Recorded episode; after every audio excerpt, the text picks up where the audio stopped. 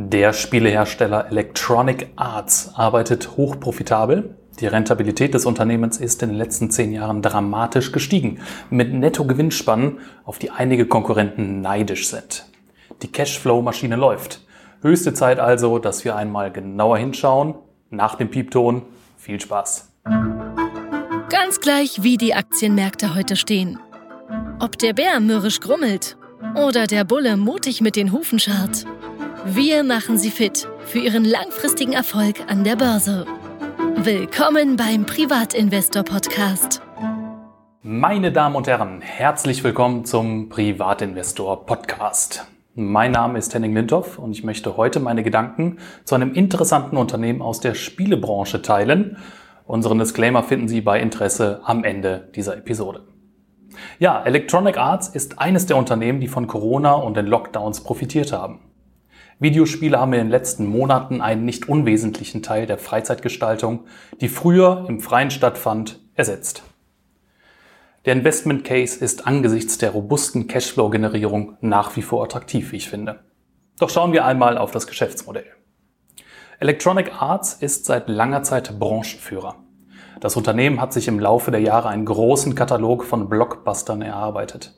Einige ikonische Franchises der Spielebranche gehören zum Portfolio. Dadurch, dass das Unternehmen in einem Wachstumssektor tätig ist und gleichzeitig die Rechte an einigen der meistverkauften Sporttitel und Marken besitzt, konnte es seinen Umsatz kontinuierlich steigern. Im 10-Jahres-Schnitt steht hier ein Plus von 4,2 Prozent. Zwischen 2019 und 2020 wuchs der Umsatz sogar um fast 12 Prozent. Gestützt auf seine erfolgreichen Franchises wie FIFA, Madden, UFC, Star Wars sowie auf zahlreiche Einzeltitel betreibt EA ein diversifiziertes Portfolio von Marken. Unterschiedlichste Zielgruppen können sich in diesem Universum wiederfinden.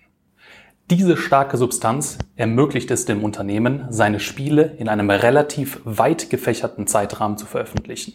Und damit schafft es EA, einen recht kontinuierlichen Einnahmenstrom zu generieren.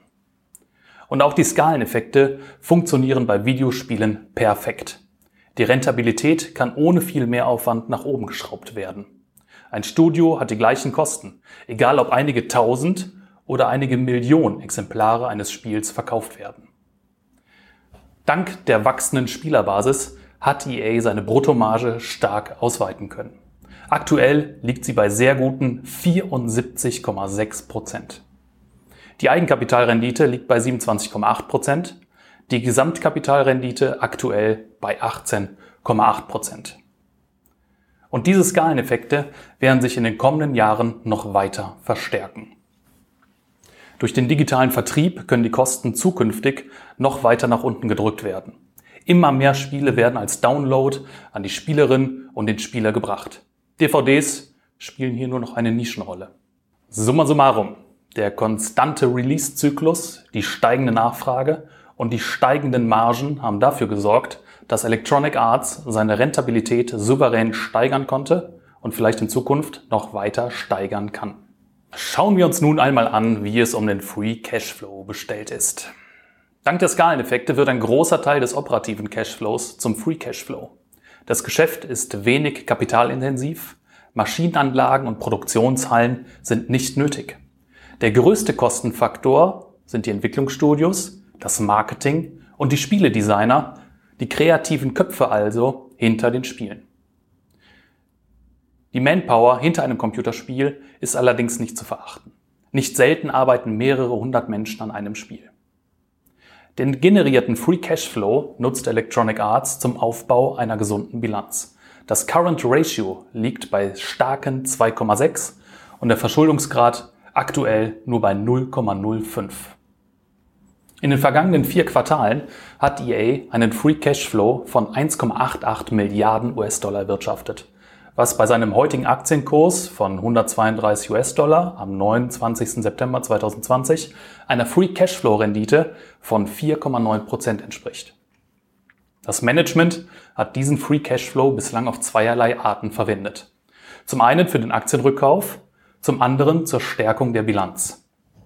In den letzten vier Quartalen hat EA Aktienrückkäufe im Wert von mehr als einer Milliarde US-Dollar getätigt, was dazu führte, dass etwa 3% der Aktien dem Markt entzogen wurden. Darüber hinaus hat EA seinen Cash-Bestand auf fast 6 Milliarden US-Dollar erhöht.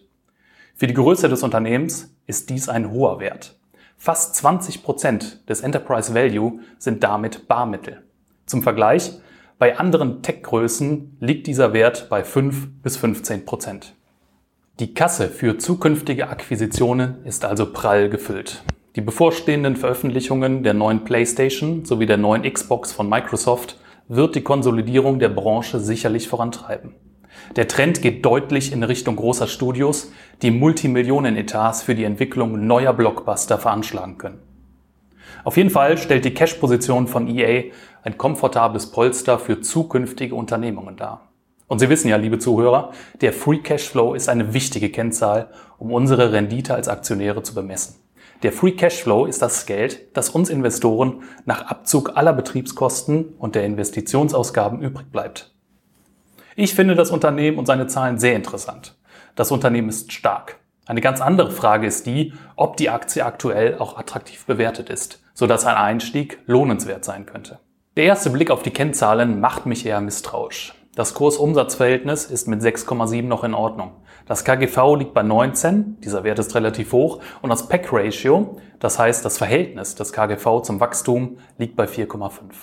Auch dies deutet schon auf eine gewisse Überbewertung.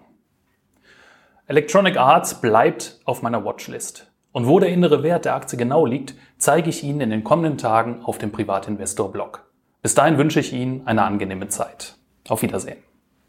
Und nun unser Disclaimer. Alles, was Sie in diesem Podcast jemals hören werden, sind natürlich stets unsere eigenen, höchst subjektiven Einschätzungen.